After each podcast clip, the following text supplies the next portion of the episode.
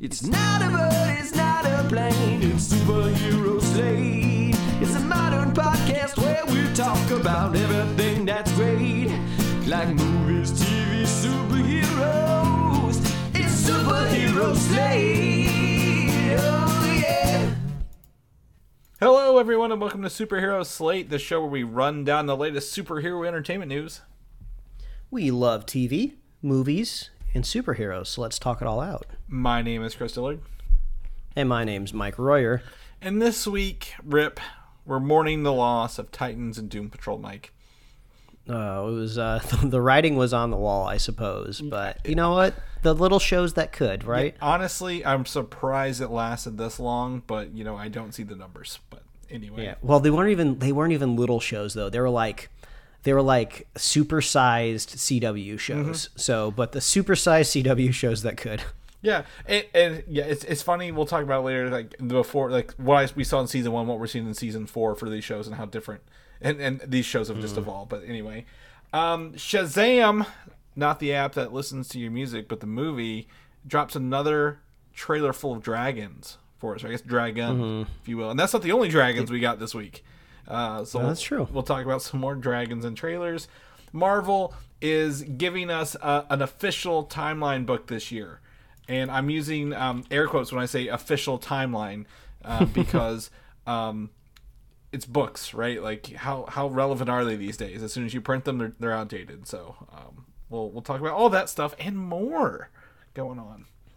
Yeah, it seems like this timeline should have uh, should uh, exist as an ebook that you Yeah. can like download patches and updates for. Right. Well, yeah, it's, it's like it's like yeah, like where you like uh, you know, like V one, V two, underscore final, underscore final, final. You know, all those fun little iterations that, I know you see in iterations, Mike. I know this is a something you see. Well, and also like is the timeline just going to be dedicated to like a single like universe cuz like technically in Loki season 1 he like goes back in time to like, you know, a volcano erupting which you know theoretically happens, you know, before the Eternals movie or I guess in the middle of the Eternals movie, right? So, uh, I guess there'll be lots of uh, decisions to yeah, make. and some of those were erased. I think I think that'll be like an outlier, but like this is something I wish maybe was released yearly or maybe phase at per phase. And we haven't even got to this topic Mm-hmm. yet, but we'll we'll talk about that later, like how how we can how we can Mm-hmm. work through that. But right now, um, brace yourselves, folks. The Super Bowl marketing has started.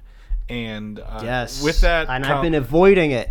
Yeah, with that- I saw an article the other day that said that uh, the Breaking Bad boys were reuniting for a commercial, and I was like, okay, this is cool. I guarantee I see at least a part of this commercial before the Super Bowl Oh, yeah. even comes. And lo and behold, I saw a bit of the commercial like just two days ago. I'm like, we are not even out You- of January, and they are showing bits of this commercial already. Like, no, I was just, I was so mad. I turned the channel, or I don't know what I was watching it on, but I turned away, and I was like, not back in my day, you had to wait for the big game to watch these. Well, the the Super Bowl season seems to be a lot like Christmas, right? It keeps creeping back farther and farther. Yes. uh, and I'll tell you that my favorite my favorite Super Bowl thing last, and, and you you also pointed this out is um, M&M's have a new spokesperson. Uh, and literally.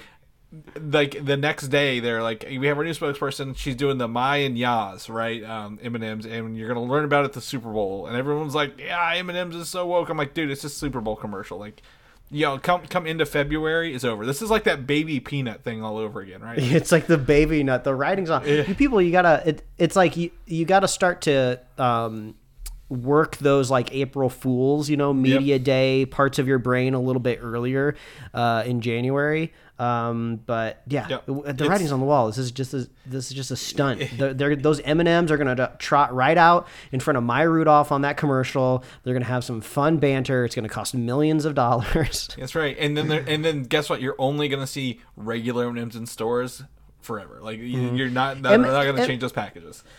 M&Ms have no competition. Of course, there's other candy on the shelves, right? But no one else is making like a little bite-sized like chocolate. Like Mm-hmm. they're just doing whatever. M&Ms tell the tell my theater every time I go to the movies to like you know be quiet. You know, Silence trying your to disarm that nuclear warhead. Yeah. Yeah, yeah. Uh, we always when we were at Disney, they have an M&M store on the um uh, on at Disney Springs in Florida, and we went there. We were my wife and I were just like, "What M&M do you see yourself as?" Right from the trailer, and I'm like, I feel like I'm the the orange one because a I like I like I like the crispy M and M's, but also.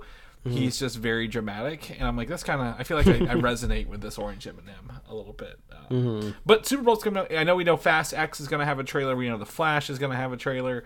Um, we don't know what Marvel and Disney are going to come out swinging yet, but like by God, we are we are in the the today. I guess is the playoffs, right? It, now they might be going on. One of them might even have been decided at this point. So if you're listening to this on Monday, you know which two teams are in here, and you know in two weeks you'll be listening to our show uh, about this. And um, I'm very excited to watch the trailers. We're we're hosting this year.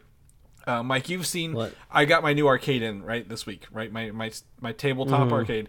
And what I'm going to do is set up NFL Blitz for four players. So whoever's here can play NFL Blitz, the arcade version, with the two teams that are in the Super Bowl. Perfect. That's that's exactly. Well, if you want to update on what the teams may or not be, uh, I don't know why anyone needs this information at the top of our podcast, but at the end of the third quarter, 49ers 7, Eagles 28. So it looks like the Eagles probably going to be going to the Super Bowl and then the Bengals and the Chiefs, they play they play they probably kick off as soon as we're done recording this uh, podcast. So we'll, we'll we'll see it we'll see how it goes. Yeah, absolutely. And honestly, I will forget both and all four of these teams. I will not remember by next week. I'm like, I don't, I don't know. I don't even I had to look up where the Bengals were from. Cincinnati. I know that because they're, they're even- two hours away.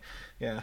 Oh yeah, well, and the Kansas City Chiefs, they're not too far from Louisville, right? They're not Uh, too yeah, far from you. Yeah, Kansas, Kansas City's a lot farther than it looks, but you know they they've been there every year for a couple of years, right? So I think Mm-hmm. that that repetition. Bengals, I'm not as familiar with, um, but yeah. Anyway, we, yeah, we, we're about we're about the, the Super Bowl food. We're about the the, the commercials. And, and all Oh, the, I've been all seeing some good. Yeah. I've been seeing some good snacks on TikTok. I've bookmarked a couple uh, little little treats there, Mm-hmm. so I'm, I'm looking forward to that. I picked up some Buffalo and Blue kettle chips uh, this week weekend, Mike. I was going to give those a try because Ooh. everyone likes a good buffalo dip, right? Especially for, for, for parties and gatherings. So I was like, I'll try these these chips. I've not opened them yet because instead I went and I, I showed you. You've had these before and didn't know it. You're holding out on me. Uh, Doritos has barbecue flavored Doritos now. Um, in a black bag. I thought it was like a like one of those super hot because like the darker the bag gets, right, the hotter you imagine it's it's gonna be kind of like the kind of like Taco Bell sauce packets. Like the by the time you get to Yeah. black, you're like, I don't know about this. I just want I just want to eat my food in peace. But um, the Doritos barbecue pretty pretty solid all around. So highly highly recommend that if you want to try those for your upcoming events and parties. So send us your snack recommendations. Other than that, Mike, um, like I said, I have been literally disassembling one arcade uh, to to sell my full size arcade, putting together my little one, which you saw the photos of my Infinity arcade, which is all the Infinity Stones, all the colors you could ever imagine uh, in in one go. Um, so I'm gonna post some of that. um, you you seem to be a- a man on a mission to create the most perfect arc in-home arcade experience. I swear, like you started this journey with like one like homebrew like type of emulated arcade that was like r- like roughly like you know stapled to a piece of like particle board. Yep. then i swear two weeks later you got eight arcade machines in your basement and you're hawking them and selling them and flipping them and making money off of them and now you've like graduated to this gigantic singular machine that like you you this is truly mirroring like Thanos' quest for all of the gems. So like now it's just going to be like that thing like was it was it worth it? What did you have to Well, yeah. sacrifice? And it I think it's going to be and it's going to be your back Yeah. of trying to get this thing in and out of your basement at some point in time in your life Well- unless you just die with it down there you So know? so I, I I applaud my wife. Um, she helped me get the other one up the stairs this week, the big one, right, the full size, the, Mm-hmm. the six foot one. Um, she mostly just helped guide up guided up the stairs while I was lifting it with my back the whole way. Uh, Mm-hmm. uh, I've noticed my wrist was hurting this week, and I'm like, what did I do? Oh yeah, I lifted up a 300 pound arcade machine up the stairs, and then had to help the dude who bought it load it into his truck. Um, and he immediately broke it. So uh, don't don't carry these in trucks, people. Put them in trailers. um, but anyway, yeah, you're right. Yeah, my my uh, uh, I've I've done so much of getting the external features of the arcade. I've not got to enjoy the internals of the the actual playing the game part.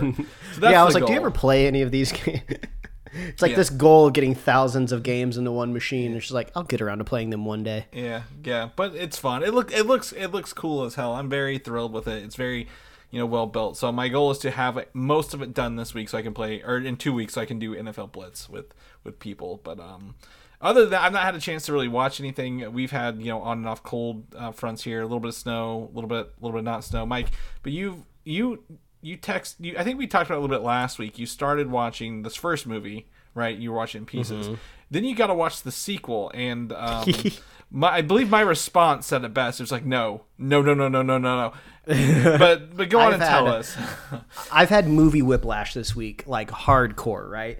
So uh, I finally got around to watching American Psycho for the very first time, which was an interesting experience because I, I kind of knew what I was getting into, right? Because the first half of this movie is like memed out of control, and it mm-hmm. makes total sense why. It's such a bizarre film because Christian Bale is playing such a specific character with just a fascinating performance, right? Like, you know, you could take or leave the ending. They leave it like a little ambiguous, you know, it's a little like, um, it's a little b- brain wrinkling at times, but his performance is so oh. captivating. It's so weird. It's almost like I really want to know the decisions that went into it because I hardly ever care about, like, you know, inside the actor studio type of deal, right? But I actually do really want to know what got into Christian Bale's head when he portrayed this character of Patrick Bateman because it's so wild, right? It's so weird. There's a thousand memes. I became a meme myself, Chris. I became the um, Leonardo DiCaprio meme from Once it? Upon a Time in Hollywood. Yeah. I was pointing at everything, and I was like, "Hey, I know where that's from. I've seen that. I've seen that." Um, but it was a nice surprise just getting to the second half of the film. It's a mm-hmm. little less memed. So I was like, oh, where's this going? This is so weird. You know, how's this going to resolve? So American Psycho, easy to recommend. Um, I thought it was going to be more brutally violent, but I would say they make the right director choice of kind of moving the camera away before things get too graphic. So it's not so much about the slasher gore element, it's just yeah. about how you know, Patrick Bateman's just literally crazy. So yeah. that was American Psycho 1, which I streamed. And you notice how I said American Psycho 1? Because yeah. when you yep. finish streaming this on HBO Max, you are prompted and suggested to watch American Psycho 2, colon, All American Girl, Ooh. starring Mila Kunis. I didn't even know this movie existed. Yeah. What's going on here? This is so strange. I was like, I have to watch it. I have to watch it. What is going on here? I've, I've never even heard about this. How can, like, one movie be so iconic, but I've never even heard about the sequel, right? So I put it on and whew, boy, boy, I can, I think I can confidently say this might be one of the worst movies ever made, almost on every category. And I can definitively say no one can argue with me. This is the worst sequel ever put to film on planet Earth. Like nothing is as bad as this. It's so weird. I looked into it a little bit. There's not a whole lot uh, that I could find just from like the IMDb page. But this originally was supposed to be just a I think a pretty standard straightforward kind of thriller movie uh-huh. and then the studio decided to bolt on the American Psycho franchise to it so they kind of had to shoehorn this like plot into it to connect it to Patrick Bateman from the first movie uh, the author because uh, I the do through this research I figured out American Psycho was based on a book right yes yep. the author vehemently denies this movie's existence so it's not connected to his character or his books at all or, or heard. I don't I don't know exactly who wrote it, but it is just it's so it's so bad. You have to watch it. You can see that they're trying to do something similar with like Mila Kunis, like oh, can we make her a little a little weird, a little out of pocket, a little unfitting for this movie, and just every, everything, Chris. And it sounds like you've seen it, right? Oh yeah, absolutely. You're saying, "Oh no." Well, this this is one of the few movies that holds a zero percent rating on Rotten Tomatoes, right? So you know when oh yes. so you know i believe this came out early 2000s as well. Um like maybe like height of maybe that 70s show mila kunis right? Um and um yeah. when i was in bad films you know outside of class we we, we try to track down some really really bad movies. Um mm-hmm. so you're right. This movie was this is a, a classic example of a movie was filmed. It was not called American Psycho 2. None of the actors in it knew it was American Psycho 2. They was some they were working on a different project it was re-edited into American Psycho 2. Um, so it's completely different, not even related, and very wonky, uh, to, to, to, say the best.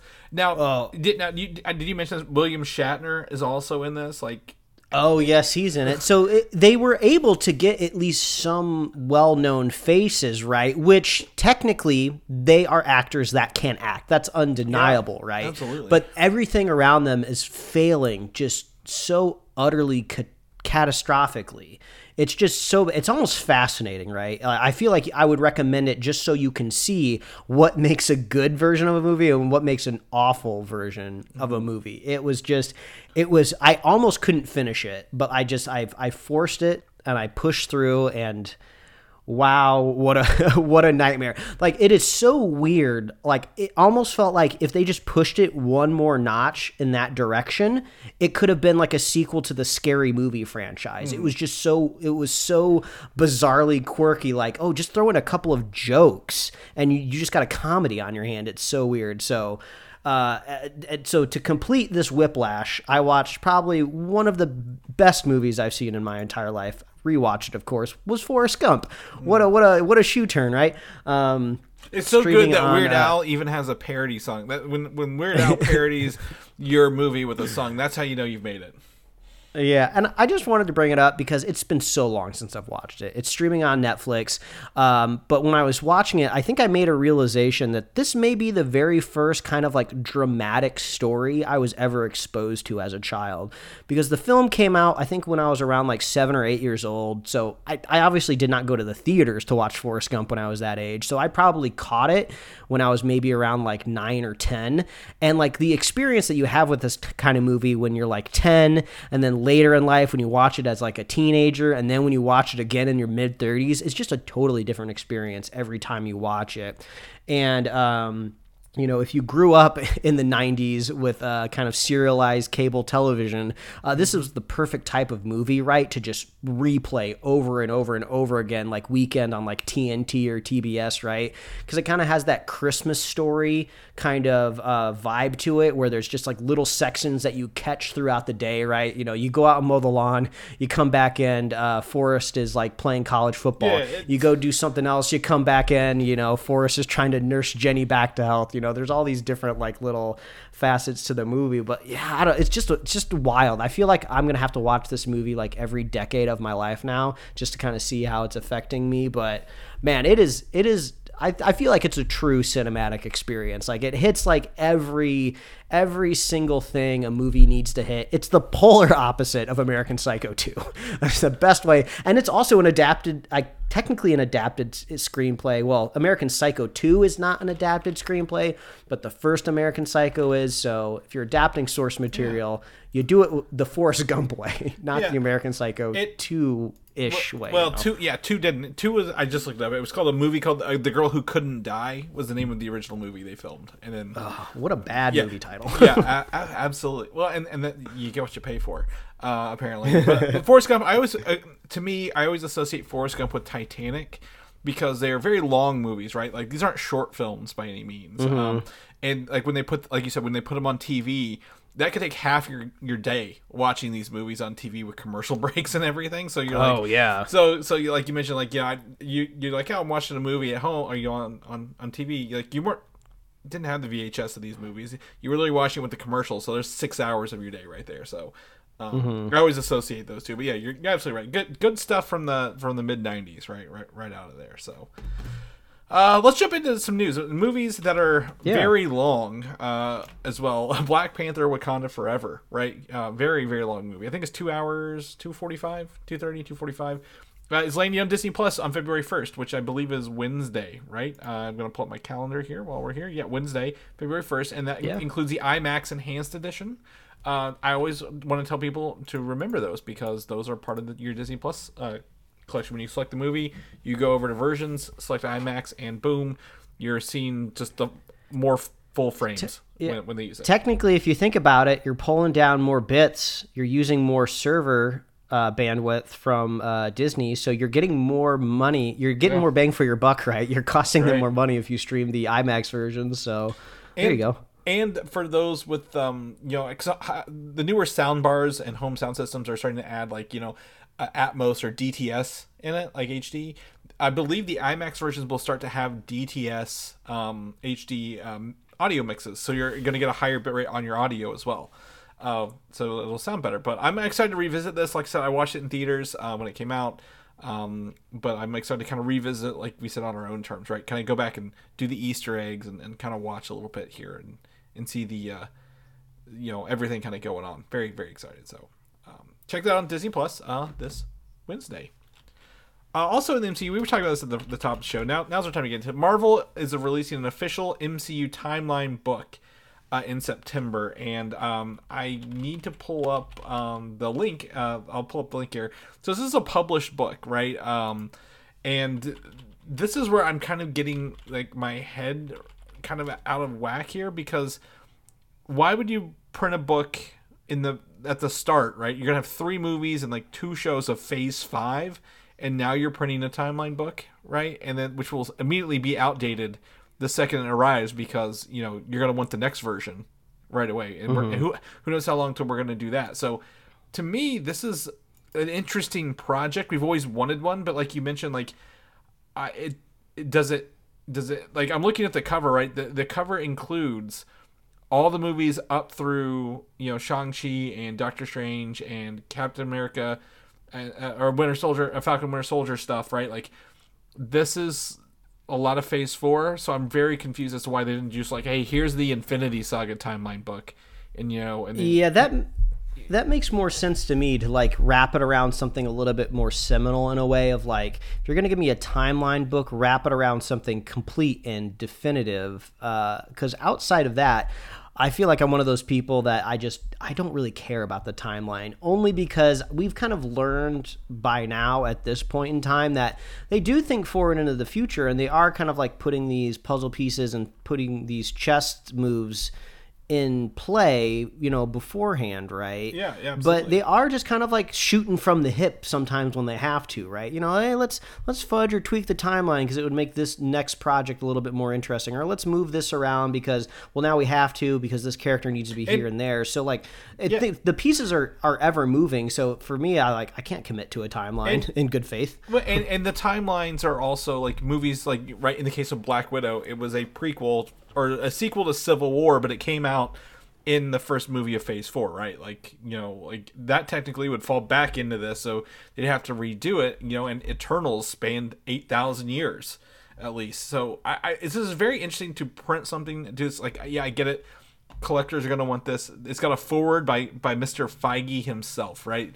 Um, he, he's he's written this this forward, but I really wish it was more digestible and like in phases, right? Like here's this phase, and here's a here's a here's a pull out spread of all the timeline, and here's our updates we made this phase, right? And this is why we did those things, and kind of break that down a little bit and add some more Easter eggs. I'm a really big fan, you know, it's Mike of the um the art of the movie books, right? That have a lot of like the the concept art, the finished art. Um, those are really really cool. Those are really good conversation pieces, or I guess coffee table books. But like, you know, I.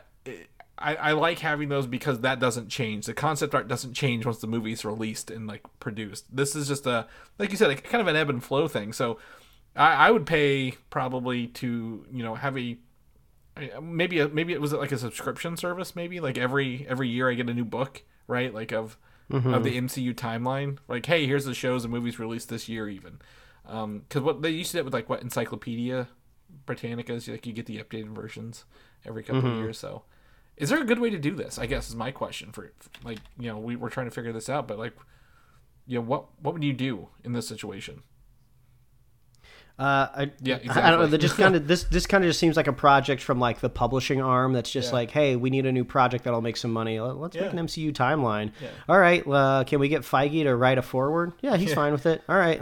Let's Yeah. print it. print print it. Yeah. What about the next version? We'll just re- we'll release a. Well, remember in college when they used to have like the 2020, you know, tw- 2006 edition, but you couldn't use it. You couldn't buy it because there was like two pages changed from the 2007 edition. This is what that feels like uh, down the road. But um, yeah, I, I think it, if anyone out there has any ideas, let us know because I would like to wrap my head around this. I think I'm gonna probably get a. If I'm going to be completely honest, someone will probably get this, buy this, scan it. I'll just download it and, re- and skim through it, right? Read it, um, and then be like, okay, is this worth? Is this worth? I want to look at it before I purchase it to make sure it's worth the money, right? Like, hey, maybe they maybe they thought about this before they did it, and we just don't know yet. So, um, well, yeah, we'll, we'll figure it out. We'll, we'll come back to that. Uh, Loki season three. You mentioned at the top show, Loki would be the only show like that could have its own book for timelines, right? Like the very the multiverse timelines, and maybe even more as we kind of move forward into the multiverse saga. But um, season two for Loki, you know, it's, it's filming. It's possibly supposed to be coming out this year, but it may see Jonathan Majors uh, play, you know, he who remains, Kang, play even more variants of himself in this show. Um, that he you know originally made his debut on, which I think would be really cool, right? To see more um, of these Kang variants that we've been promised were out there trying to take over all of the timelines along the way. Yeah, I mean, we left off on a cliffhanger of you know a version of Kang enshrined in a gigantic statue, so it would make sense to see him again. I just want more Jonathan Majors all the time. He's so cool. yeah, yeah, absolutely. Uh, and then he's got Creed uh, Creed three coming out this year as well. Um, and then there's like another movie with the guy who plays um, from t- the new Top Gun. He, he's essentially the new Iceman in in the new Top Gun movie uh, about pilots. So he's he's everything. It's it's the year it's the year of Jonathan Majors uh, for sure. But he's supposed to also one of these variants is called uh, rumored to be a variant called Victor Timely. Uh, and this Kang version lost in the future, went back to 1900 and started a, a founded a town I think called like Timely, Missouri or something like that, and started building things and putting things in place for like a long term game to take over the future later. So he was like um, you know um, I guess kind of like Back to the Future Three, right, where where Doc starts sending stuff um, from the Wild Yeah. West so Marty can find it later. yeah, playing the long game. Yeah, so I think that'd be pretty cool um, to to see him play. Maybe not someone super powered, but someone who's maybe more of a a techie, like a like a Tony Stark inventor dude who's playing the long game with his inventions rather than just straight up, uh, you know, his blue suit. But yeah, I'm excited. We'll we'll keep you guys posted if you get anything on that. Also, the Marvels movie, our third Marvel movie this year, uh, we'll see the return of Captain Marvel, Miss Marvel, and Monica Rambeau, who has gone through like eight different superhero names uh, in the comic books and you know in the show. And it sounds like from all the promotional materials leaking, um, I think mostly action figures, is that her superhero name will be Photon. They will they will settle on Photon, and the other one was Spectrum was a name that they, they used before because you can see spectrums of light or or y move through them. But so um, Photon looks like the one they're going to use for her name. So it's been obviously forever since I've seen um, Captain Marvel. Yes. but in the movie, do they ever call her Captain Marvel? I'm just trying to remember like who gave her her name because if I remember right, Miss Marvel calls her Captain Marvel, right? Yep. When she's like fangirling out about her in the show. So I'm just I'm trying to remember the moment where she was given the name, right? Because when you see like, oh, her Monica Rambeau's name is gonna be Photon, I'm just like, well, who gives her the name, right? Is it just like Nick Fury like throwing out Yeah, code and- names one day? yeah, and Nick Fury is in that. You know, from the leaked audio from from San Diego. So Nick Fury's in it. It could be her her name. Uh, what what's what from Wandavision? What was the unit she was a part of? There um, was it Sword? Kind of like a sword base kind of thing. So it could it could be that. Um, absolutely.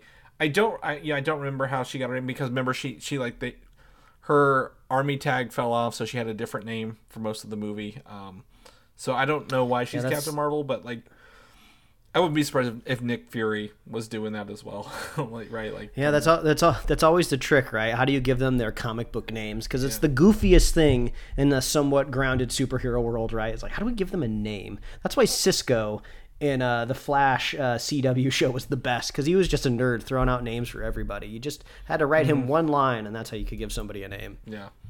So yeah, but so it, honestly, they could they could call her whatever the fuck they want to call her. They could call her Spectre. It doesn't matter, right? It really doesn't affect anything at the end of the day in the movie. But uh, it seems like you know all the back and forth. We haven't seen.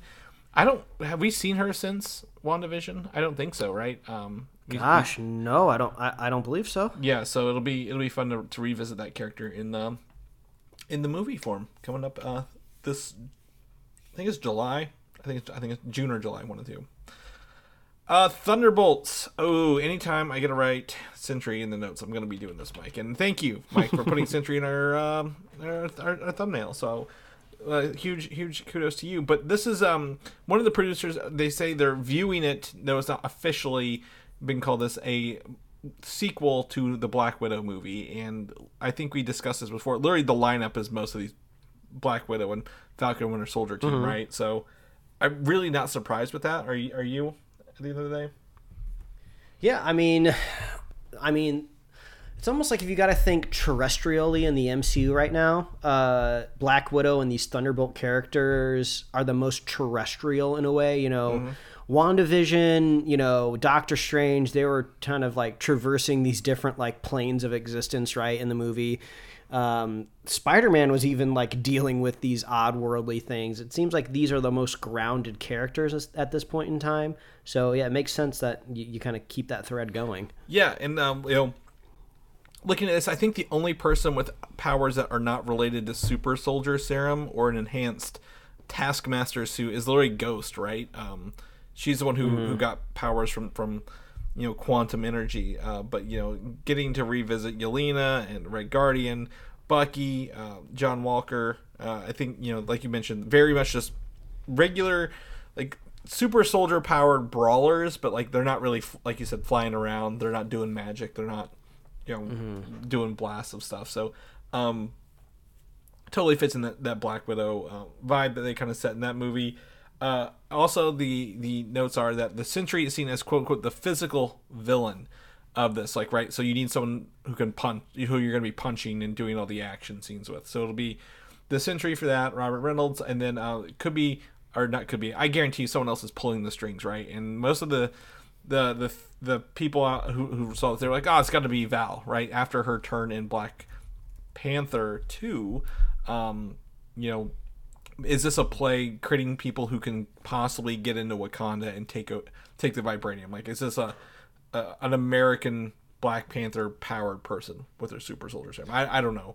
Um, would not Maybe. be it su- could would- be possible. yeah, wouldn't be surprised if it is I'm- Val at the end of the day. But I mean, I'm looking forward to at least it seems to be when it comes to MCU canon, it seems that the films kind of at least are taking priority of kind of laying down some of the real big things, right? This is where the big moves happen in the MCU where, you know, some big things can happen in the the TV shows for sure, but they're kind of supposed to be a little bit, you know, smaller scale. So I'm hoping if the Thunderbolts are going to be dealing with the the superpowered existence of, you know, uh, the Sentry, and also a lot of these characters are associated with superhero uh, serum. I, I want to see that tackled a little bit more directly. I just do not like how the serum was treated in Falcon and the Winter Soldier.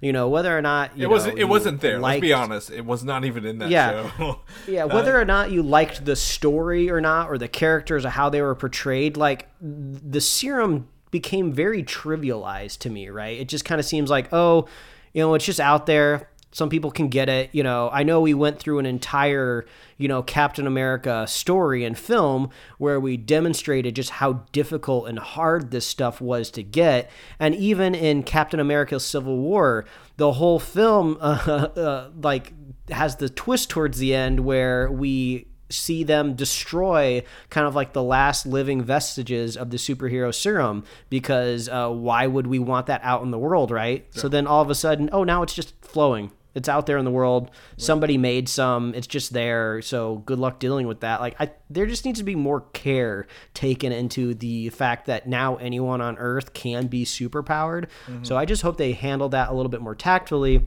which leans into how how are we explaining the Sentry's So- superpowers in a more of a grounded Let's- world, right? Let's. I. I. You know, as you know me, Mike. I'm one of the Hmm. biggest fans of the Sentry. I already know this is not going to be the comic book version by a long shot, right? Like this, there is like Mm-hmm. he's not gonna. He's probably not gonna fly. He's probably if he has energy manipulation, it might be. You know, uh, if we're lucky, or maybe they borrow some of Ghost's abilities. Like, could they pool the Thunderbolt's abilities to create the Sentry, right? Um, but like, I really don't think we're gonna get the comic book Sentry in this version. Um, like, eh, like you know, we're not gonna get a ho- like a Homelander level character kind of thing, right? Or like, because that's kind of what you know, they're all based on Superman. But you know, the Sentry he originally got his powers by drinking someone trying to recreate a you know super soldier serum, not take the MCU out of this. This is in the comic books, and so you know, could they be again tinkering with it even more. We know the entire Incredible Hulk movie is based on the uh, you know the Abomination having the super soldier serum mixed with um, whatever whatever uh, Blonsky did. Uh, not Blonsky, the uh, the well, leader, whatever he did. So I, I think if if it if it comes down to the serum thing again, right? It need like you said, it needs to be limited, not openly available. But they need to mess with it enough to create someone too powerful and too mentally unstable to handle it. And and John Walker is a poor representation of someone who, you know, is was too strong and too mentally unstable because that that show just didn't do any that character any justice right at the at the mm-hmm. end of it. So I I'm I'm already bracing myself for like, hey, this is gonna be more like you mentioned grounded, more less less out there, less Superman-y, and probably you know more um I don't know, like maybe maybe a couple levels above Captain America, like you know maybe yeah maybe Hulk level, but like that he's able to retain a human form, uh, and yeah, and I that's mean, really about it. The the story makes sense. I mean, I feel like this is the easiest story lift out there in the MCU right now because it's very similar to kind of what they were doing with um, was it Iron Man three or no i'm thinking ultron right? Where it's just like you have these external threats to planet earth. Yeah. you have these superpowered people. So now these governmental countries and institutions need to make their own weapon. It's a tale as old as time. And it's a tale they tried to kind of convey in falcon and the winter soldier. Yeah. they just kind of didn't get it off yep. the ground running. Yeah. so this is a second try. I would say the stakes are going to be higher right? Because i think they're going to have to treat the Sentry with a little bit more power and respect when it comes to that. Where I would imagine the Sentry should be able to go toe to toe with Thor or a Captain Marvel or mm-hmm. a Hulk, right? You know, you kind of need something that the, the the military has under their hands and who knows? I don't expect the Sentry to be a straight up good guy by the end of the movie, but maybe he'll just kind of his kind of character arc and thread will kind of filter maybe through a couple different movies, yeah. and then maybe by the time we get to Secret Wars, he's kind of on the the right side of justice or whatever, you know? Yeah, and, and the Sentry, you know, again, he he has the villain, the Void side, right? So I, I hundred percent guarantee you we're going to see an evolution of like yeah the sentry is probably like you know the america's watchdog their new you know golden guardian of good i think is what they call themselves and, and thing. But like he's got that evil side and like it could even be you know maybe someone's controlling him and, and making him be like um uh, like a like a lapdog like hey i need to go handle some threats under the radar. You're coming with me because you're my muscle right? You're my enforcer mm. who's behind me. And if you don't come with me like i think in the comic books they threaten to kill his wife right? Or, or like hey you know we'll bring your wife back to life if you know you come with us.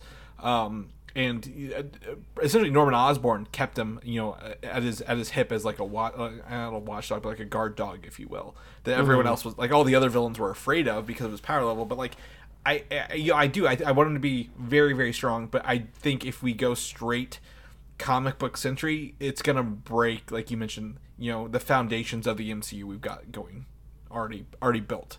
Um, how do you explain he can fly? How do you explain like how does a super soldier serum give someone the ability to, to, fly and shoot beams out of his eyes and you know hear everything around the world? So I, I think we're gonna.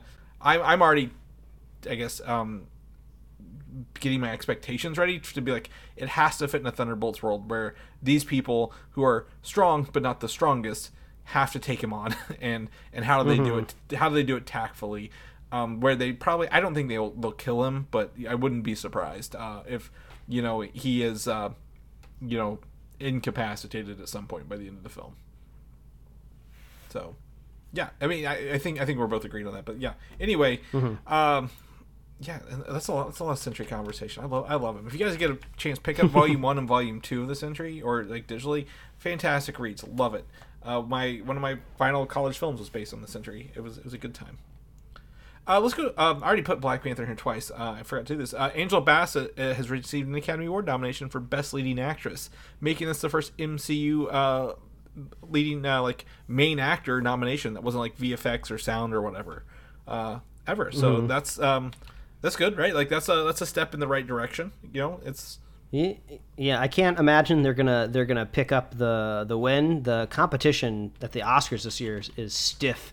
People are saying that this could be potentially uh, a good year for the the television program because you got a lot of more box office friendly things nominated in higher categories like Avatar and uh, Top Gun Maverick. So mm-hmm. um, Yeah, it's all, it's always it's always good when you kind of see you know an MCU movie like sneak something a little bit more high level in there. But I I have no intentions of ever seeing a an MCU movie like winning a big Oh, um, winning a yeah. big goal. I think I think it's even making it's supporting actress. Yeah, best support, even making it into best supporting actress is pretty good.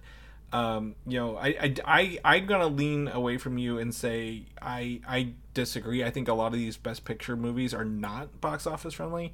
There are like two, no three, four four of them. Looking at four of them, my wife knew, and she tries to stay pretty up to date, right? Like you know, as a as a I guess a regular person who goes to the movies and walks through, you know. So uh, we watched Avatar, we watched uh, Elvis, and well, I didn't watch Elvis. She watched Elvis. Um, we watched Top Gun Maverick and Everything Everywhere All at Once. The other ones um, she had to look up, um, like you know. Hey, that's a that's a there's sometimes the the Oscar years I'm like I've seen Yeah. one of these movies. Yeah, exactly. So that's what I'm saying. Like yeah, we're we're like doubling it or tripling up, but that's still like Yeah. that's still a lot more than previous. Yeah, so th- there's just interesting that you know some of these are out here. So I mean, um, I- I'm excited to kind of see, you know, who who gets smacked uh, on TV this year, right? Uh, we always we need some drama. No, I, I'm kidding. They'll probably play this pretty short, but there's you know, um, I just want to kind of see how this how this plays out this year. I, I always lose less and less interest the closer we get, but you know, such as such as award season at the end of the day. Uh, first, uh, first of two movies that we uh, we watched trailers for that had dragons. Shazam: Fury of the Gods trailer number two dropped out of nowhere this week. Um, a couple notes here, like this. This seems to be um, the the trailer. I wouldn't say it gives a story, but definitely portrays a better picture of the film, right? With the daughters of Atlas going after the Shazamily uh, and like taking away their powers, seem to be a big thing in this trailer, right? Um, there's Yeah, a big I mean, dragon. Looks Chris- like he's made out of wood. I mean, I, I don't know about you, but like I watched this trailer and I was like, I don't feel like I got any new, like real information, right? I feel like it, it was almost the same trailer, but they just took like alternate shots maybe of what they were doing in the first trailer. Like, oh, let's just pick this different angle of this shot. Um, Well, I would say I- this, I don't- This is less funny than the the first one's like leans into that humor, right? Like a lot, like because it has Mm-hmm. the, it, like it very much plays off that that Eminem song in the background. This seems to be like, hey, there's at least a little bit of stakes. Um, I, of course, obviously the movies have stakes, but it seems to be a little bit more like, hey, um, I don't think they're gonna kill anybody, but like, hey, we're we're taking away your Shazam powers right in front of you. Uh, like the the kids are like, hey, one of them's falling out of the sky in that, but like. I really like you said it's Shazam. They're not gonna kill anybody, right? At the, at the end of this.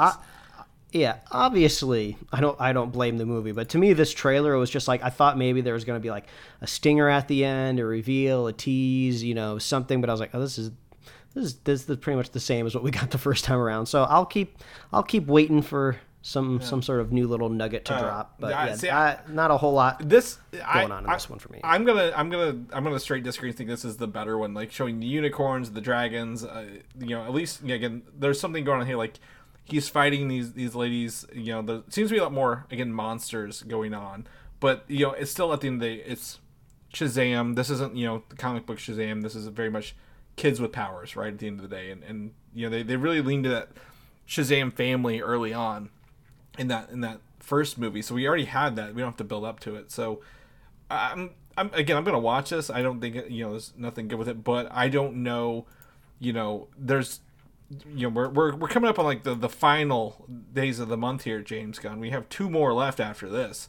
Um, Oh yeah, that's right. We're still waiting for his announcement. Yes. So is you know is Shazam in the future of of of the DCU or like is he literally him and Peter Safran? Um, I, I don't want to give it all to James. Gunn. Is James Gunn and Peter Safran literally nuking everything that exists after 2020? Uh, three right that's that's all we know about our 2023 movies and once those are gone what's left uh so you know is is shazam in the uh in in the cards down the road for for for a third movie, if you will. So I don't think it's going to be. I, I really don't, man. I, I I don't think it fits in to everything else, but we can see. Who knows? We'll, we'll Yeah. find out. Uh, things that James Gunn and Peter Safran didn't do is cancel Titans after season four. Apparently, uh, this all preceded the uh, the the new uh, DC Studios leads Uh, but I think the show, um, and we'll talk about the other one, uh, was given enough. I think they were prepared, given enough time to write the ending for the show. It wasn't done, and then they Mm-hmm. ended it. So I think that the people knew going into the season it would be the last. Um, Yeah, I, I think it's funny the way just how uh, Safran and Gunn now have to like just kind of navigate the news cycle, right? Because they, you know, like you said, they say like, oh, it wasn't us. This decision was already made before we got here. But you know, they really, really wanted it, they could. Like they're in charge now. They can keep it around. Like they're the bosses. So I do think it's kind of funny that it's like, oh, sorry, our hands are tied. There's nothing we can do. But I totally understand it, right? You know, they they've they ran a good number of seasons, right, for what they were. It's not like they were necessarily designed to crank out as many episodes as like you know a CW show or run as many seasons.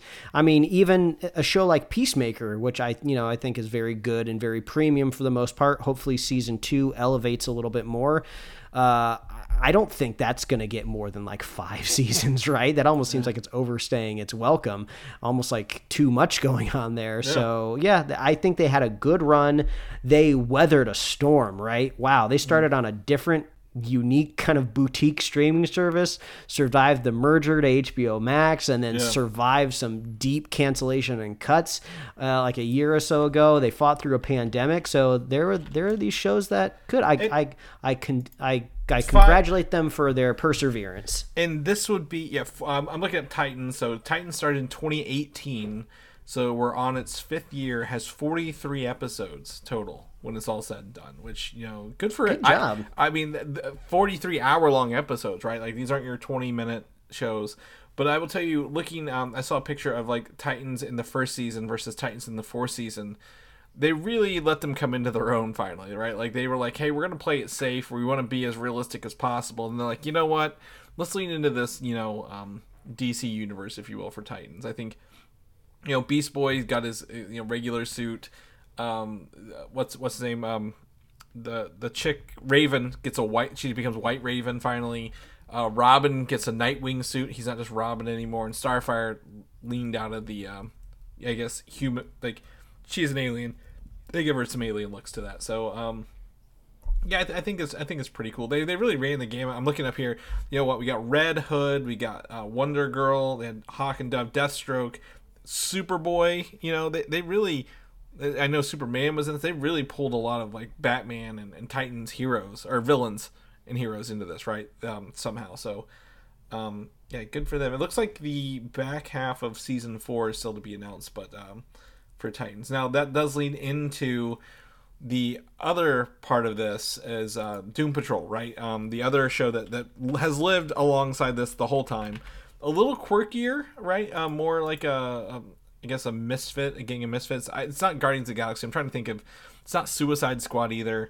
Um, you know, I guess maybe more like Umbrella Academy, right? A little bit. Right? Some weird people with like an old Yeah. older guy kind of instruct them who's not perfect either.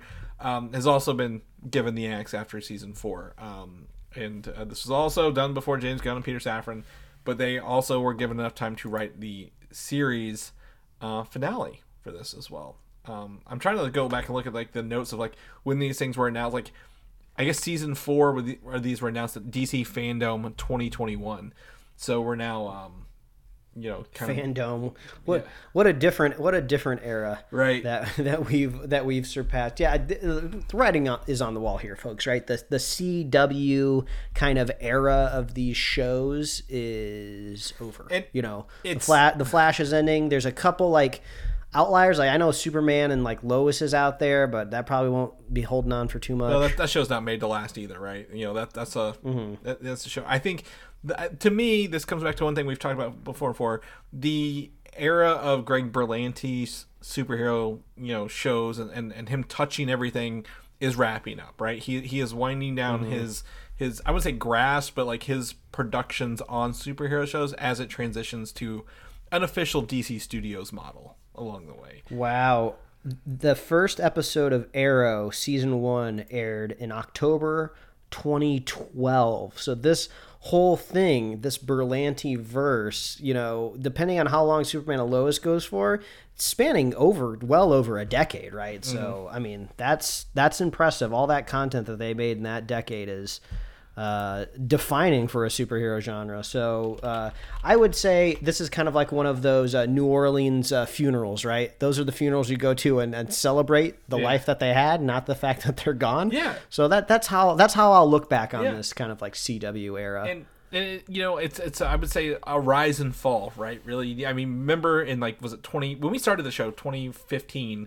Um, Mm-hmm. you know, we were talking about CW shows left and right. Every Mm-hmm. week was a new one getting announced or rumored. Um, and and you know, while that's you know, I I, I don't I don't blame anybody involved. Like you said, I, this no one's fault. It's just you know, there's only diminishing returns. You can only Just- do so many ideas. It's just like your grandparents. Sometimes they get sick, right? Yeah. I should probably stop comparing this to a human That being. That is wanna- really weird. Yeah, wanna- I, I, yeah. I don't want to. I don't want to bring back traumatic memories for anybody Yeah. out there, but uh, we'll we'll play you off with some uh, New Orleans uh, jazz music. Yes. So, um, ex- exactly. Insert jazz music here, if you will. um, let's move on to uh, again. We haven't. I really haven't given you hell for Teenage Mutant Ninja Turtles in a long time. That used to be a running gag on the show. Uh, the upcoming uh, Seth Rogen uh, project has been uh, retitled, the animated movie, to Teenage Mutant Ninja Turtles: Mutant Mayhem. Um, and they are leaning into that gooey, you know, uh, what was it? Um, it's not. It's not. Um, Garbage Pail Kids font for Mutant Mayhem, right? Like it's like '90s The ooze, man, oozy, oozy it's stuff. oozing yeah. all over it. I don't know what this link is here. Is this just like a someone's business card that works on the movie, or And this what was is this? This It- was the artwork that I think was that was where it was discovered the title was changing. Um, Yeah, this is cool that you. I don't know if you see on the left hand side. The first thing I saw was the uh, ice cream pop. Oh, yeah, of yeah, the yeah, yeah. Teenage Yeah, Mutant Ninja Turtles right yep. there. Yep. Yeah, I just love the vibes of this. It seems very punk, very '90s. Um, I'm Late, late down- 80s, early just- 90s. Yeah, like it just blends Yeah. perfectly. I'm always down for for TMNT, right? I feel like they're just like a great squad, an awesome gang that I like to see interpreted, you know, every couple of years. You know, this this is a I feel like this is a good way to approach, you know, Scooby Doo. I feel mm-hmm. like we've kind of avoided some of the Velma drama, so I won't bring it up. But just these kind of properties and these iconic IPs are going to get remade and retouched and interpreted in different ways. So just go along with the ride, folks. It's not the end of the world if something is made that you don't like, right? I mean, not only are we getting this animated version, isn't there like another like live act there's like another turtle thing in the works right for the big screen i don't remember what it was or who's in charge of it I think this is the only one I remember, but I would not be surprised, right? Um, Teenage Mutant Turtles is, is great because it was in the 80s, it was a black and white comic book, right? You know, like they didn't have the colors. Then it blew up. We had an animated show, we had our live action movies, they had a dozen more um, animated movies, a couple more live action movies, and this was literally every artist, you know, uh, Kevin Kevin Eastman, right? And I forget the other guy. He pretty much, you know, they laird or isn't it something laird or something yeah, like maybe Peter Laird and Kevin Eastman and something like that. They were like, yeah, just do whatever you want with the turtles. Like, you know, have fun with it because this is a crazy fucking idea. Like, we have different multiverses for the turtles, right? Different universes. We have aliens. We have this brain in a robot suit, um, right? And and we're we're teenage. We're mutants. We're ninjas. We're turtles. And there's other mutants. And yeah, like it just kind of goes to show you you don't have to be precious about everything that comes out because not everything is perfect and not everything is you know for for that audience at the end of the day. Um, You know, I- I'll use this as an opportunity to put a question out there to the world because I was very confused in Target yesterday. I went back into the electronics section, you know, where they kind of put the the cool, nostalgic toys. That's kind of where they put the Funko it- Pops it- back there. Ninety percent of it is horror toys for some reason. But yeah. They, they had this weird dual combo toy pack that it was one singular box. Mm-hmm. Half of the box was a, a Teenage Mutant Ninja Turtles action figure. The other half of the box was Eleven from Stranger Things. And it, they kind of did like this div, this like horizontal line across the box. Like I just I didn't understand what the theming was. Like why are these two action figures being sold in the same box? Like like the Eleven was being like turned upside down, so like you know you have to turn the box to see like the Stranger Things portion of it the right way. Then you turn it the other way, and then you get TMNT. But I was like, why are these two IPs sharing the same? bo- box i don't understand like at first i thought oh maybe this was like a nostalgia thing of like oh the kids played with the turtles but like stranger things is like 80s like that was maybe slightly before like TMNT like No, rise it- and fame. It, it was well, possibly, but that's what that's the whole point of that toy collection was because they were both in the eighties. Um, yeah, but like TMNT, like I don't think they've been heavily focused or, or not, like, shown off in Stranger it's- Things. it's- I just didn't understand the combination. Like, who pitched this Yeah. to a toy executive and said, "Let's put them in the same box"? I mean, Oh. it's just weird. I just want to know why they're in the same box. Uh, so there's another one here. Um, uh, there's a, you can buy two box sets. Uh, yeah, the ones that confuse me is Teenage Mutant Ninja Turtles and Street Fighter in the same box. Like whoever's got the TMNT license right now, it's just letting them have it. Like go for it. Like put whatever you want and anything you want because by God, we have these t- to- these turtle toy models. We could we could get the plastic models out in like a heartbeat and just start reprinting them because if you look at all those turtle toy models, right?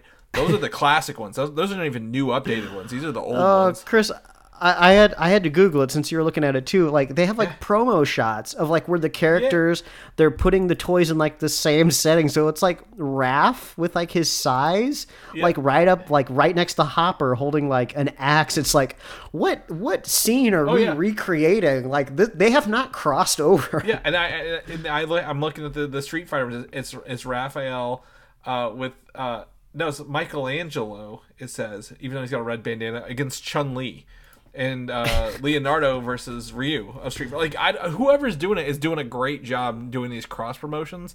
But I have no idea who the hell's buying these. Oh, and the the figures are a little different too because it looks like the Street Fighter ones. They're like they're a different kind of Like, mold and art Kind art of cell, style kind too. of cell shaded, aren't they? A little bit. with Yeah, this is weird. They will pimp the turtles into any franchise out there on the, planet. So I will go ahead and tell you, there's a series, uh, comic book series that was I think last year, two years ago, called TMNT: The Last Ronin. Um, it deals with um, there's one turtle of the four original left, the other three have been killed, and you don't know who it is, right?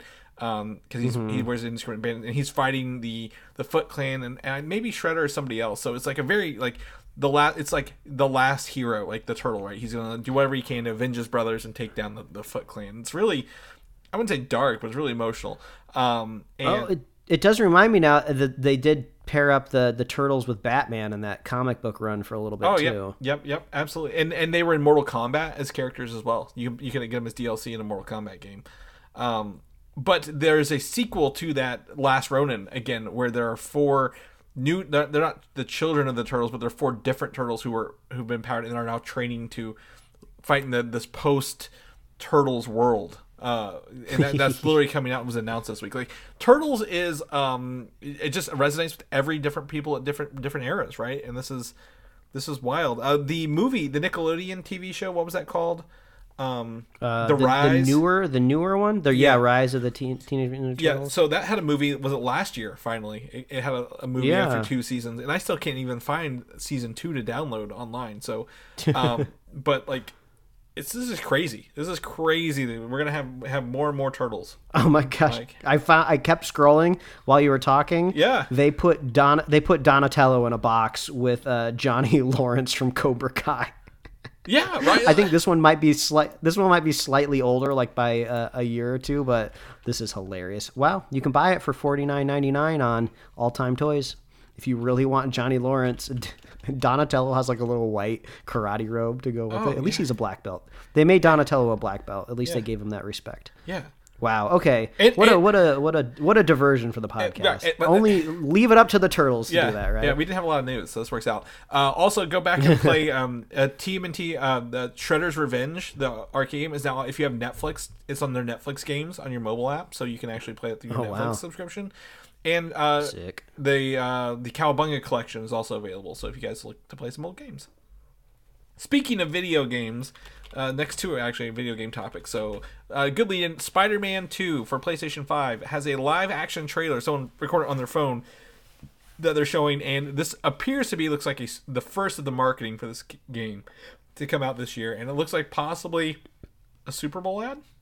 Like the the timing is a little peculiar. There's no video game conferences or, or things coming up, so I assume that they're gonna do like I I imagine Sony would want to sell more PlayStations, and putting a Spider-Man commercial because they don't have a movie at the Super Bowl would be their way to do it. Yeah.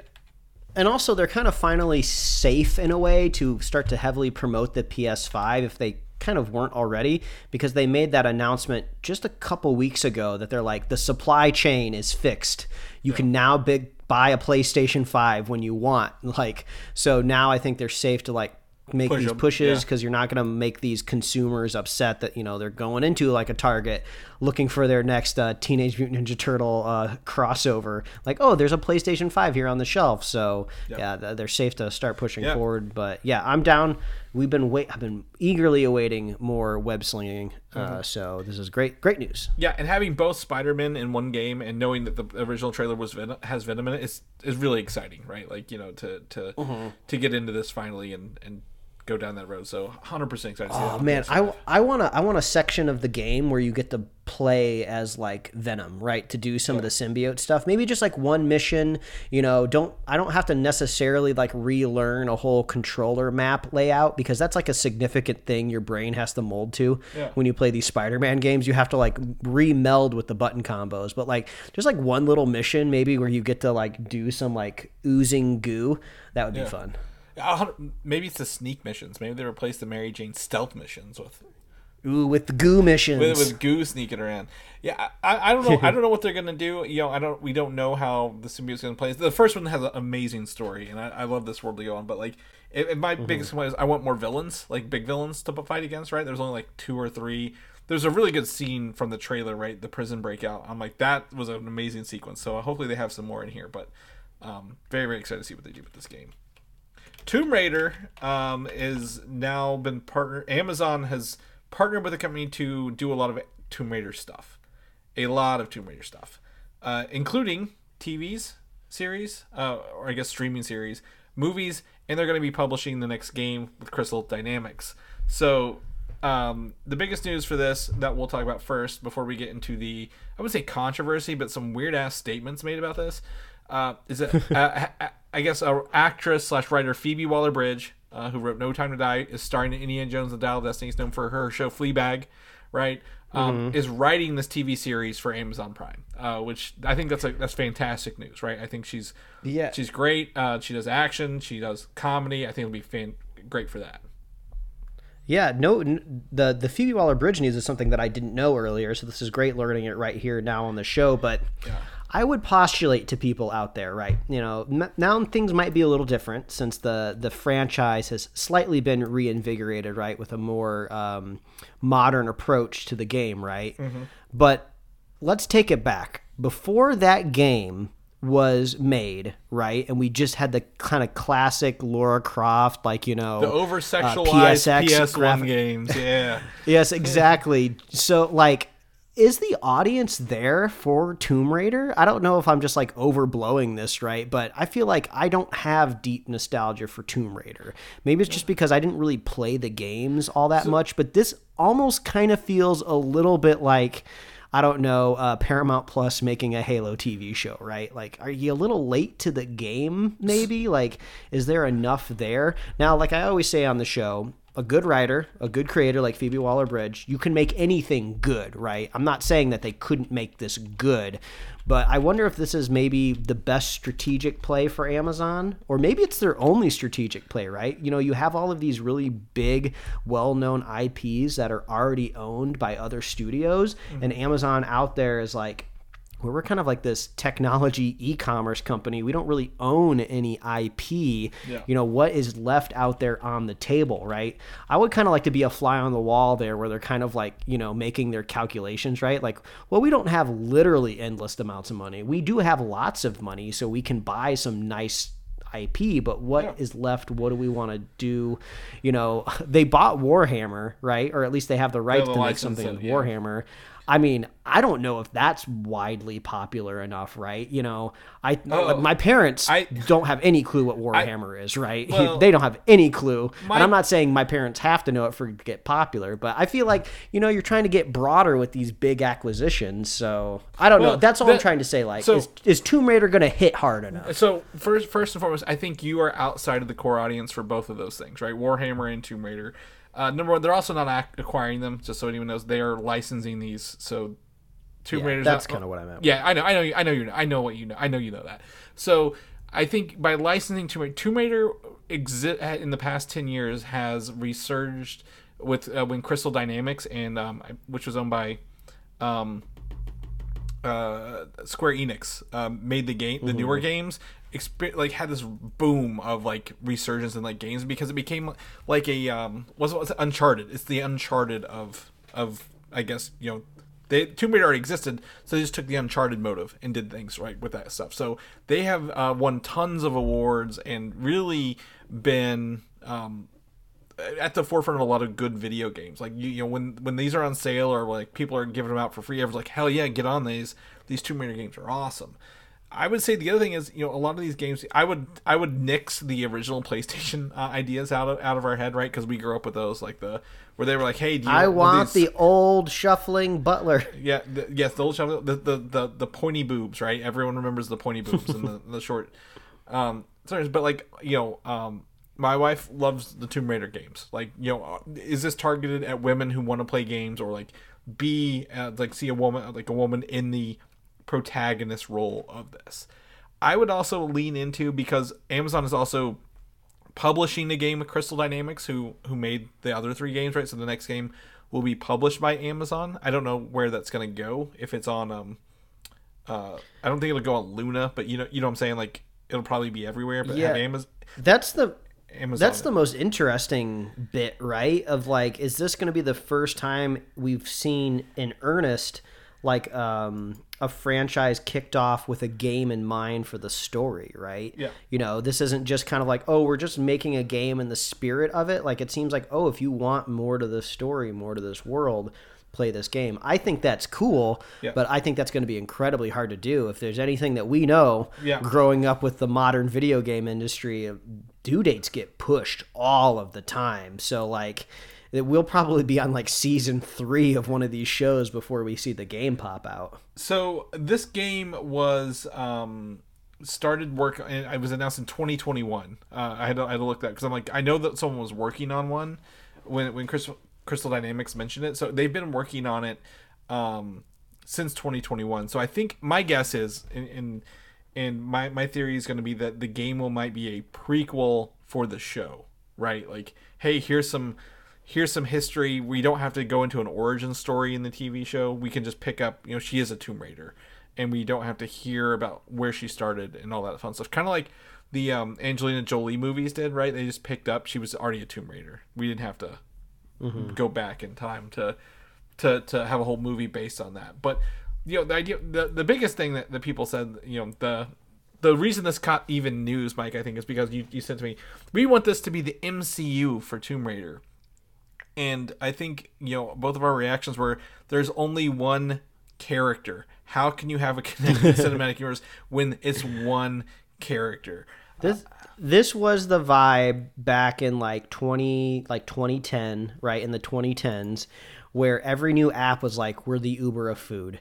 We are the Uber of energy drinks. We are the Uber of like bathroom rugs and you're just like, "Wait, what?" So I think that's kind of what is happening here, Yeah. right?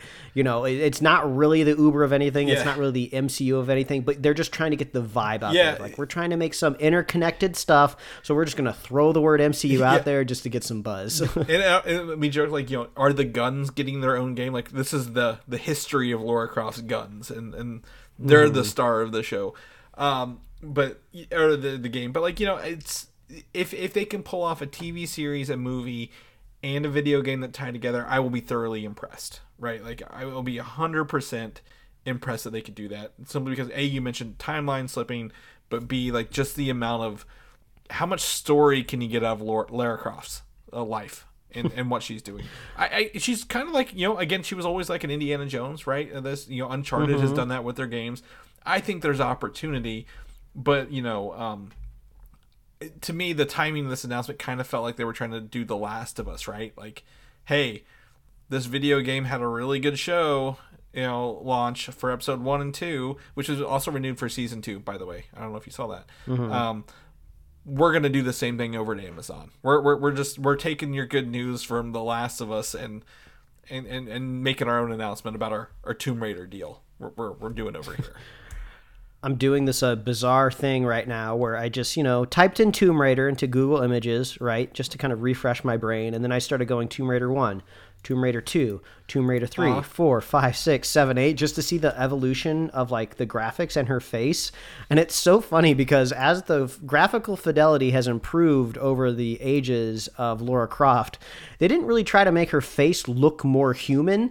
They just tried to polish what they created like back in the early PSX days. So like you get to like Tomb Raider 5 and they're like rendering her like mouth really far down her face and like she's got these big eyes. She looks like a weird cartoon character. So if you want to go through a weird trip, just follow the Here- evolution of Laura Croft's face. It's so goofy. What I'm gonna do, I just sent you, I just texted you a link of the all the Laura Croft from all the games photoshopped into one picture, um, oh.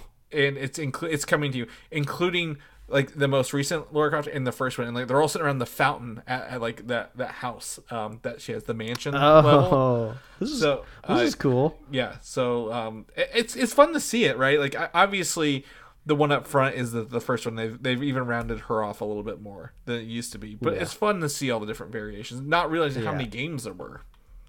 Yeah, I'll, I'll wrap it up and just say the the character and the story and the universe obviously has merit. I'm I'm just like curious from like a strategic point of view, right? Like, does Tomb Raider have the the juice behind it And- that a gigantic organization like Amazon is looking The- for? Like Amazon, they buy Lord of the Rings, right? You know, Yeah. they go all out. So to me, like Tomb Raider almost seems like a I don't know, like a kind of like a Netflixy acquisition, the- you know.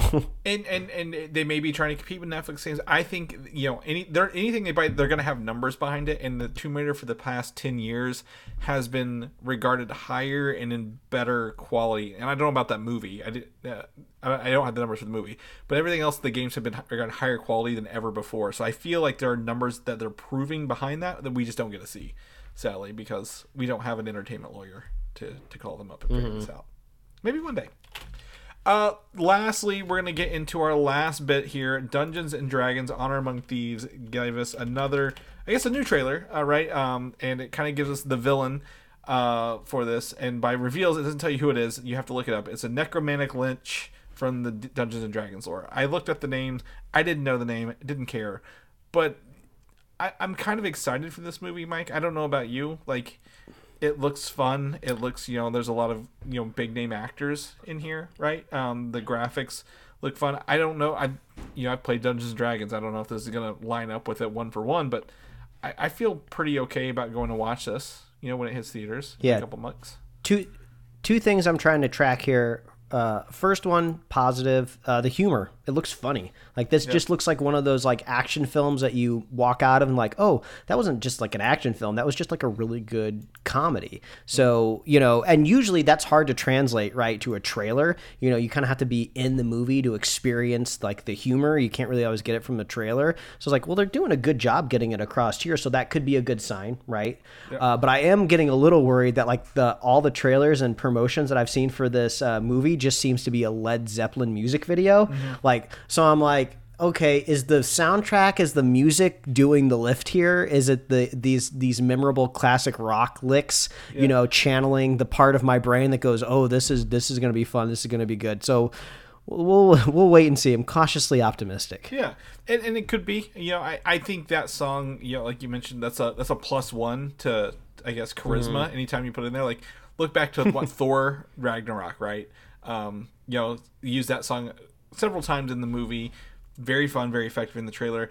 Um, but I, like you mentioned, I think the humor is really coming over into this really well with with the team coming to life um, uh, for it. And, and, and honestly, like I said, it looks very Dungeons and Dragonsy, like you know, like you know, I guess Lord of the Rings, right? Like this this fantasy medieval world. They're really translating that well, and I, and I applaud that. Um, you know, I've seen the elder older Dungeons and Dragons movies. I don't know if you've ever had a chance to watch those.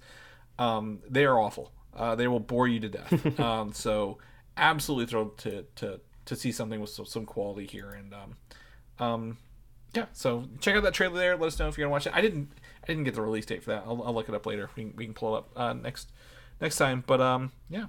So that's the show this week, Mike. That's what we're we're doing. What we're up to um, for this week. Where can people find you for the coming weeks? Whenever they follow you.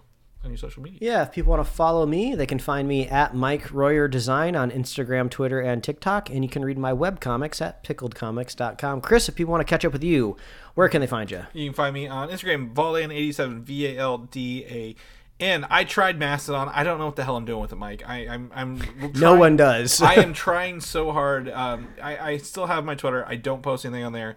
Uh, I use it for notifications for things I still have on there. But like that, that place is. I'm trying to get away from there as fast as possible, and Mastodon is not doing it for me yet. So I've got to figure this out pretty quick. But uh, yeah. Uh, people know about the show, what we're doing. Come listen to us, you know, next week or in two weeks when we cover the Super Bowl. We usually, I don't know if we'll do a before show or an after. We'll probably do an after show, right? We always usually do an after show. Uh, where can they find all that good stuff at? Well, as always, just visit superheroslate.com. That is the headquarters for everything we do here at Superhero Slate. You can find us on Apple Podcasts, YouTube, Spotify, wherever else you love to listen to find podcasts. Like us on Facebook, follow us on Twitter and Instagram. You can get merch at superheroslate.com slash store. We love hearing from you. Reach out. What are you looking forward to this year? Um, hopefully, James Gunn will give us that news drop next week and we can be talking about that. We want to know what you think about that too. That's going to be a fun bit to digest. So, we also love our super fans. So, if you're a super fan of the show or if you want to be a super fan of the show, all you got to do is share the show with a friend, share the show with a buddy, and we'll be here every week, folks. That's right. We'll catch you guys next week. Bye. Thanks for listening, and don't forget to subscribe.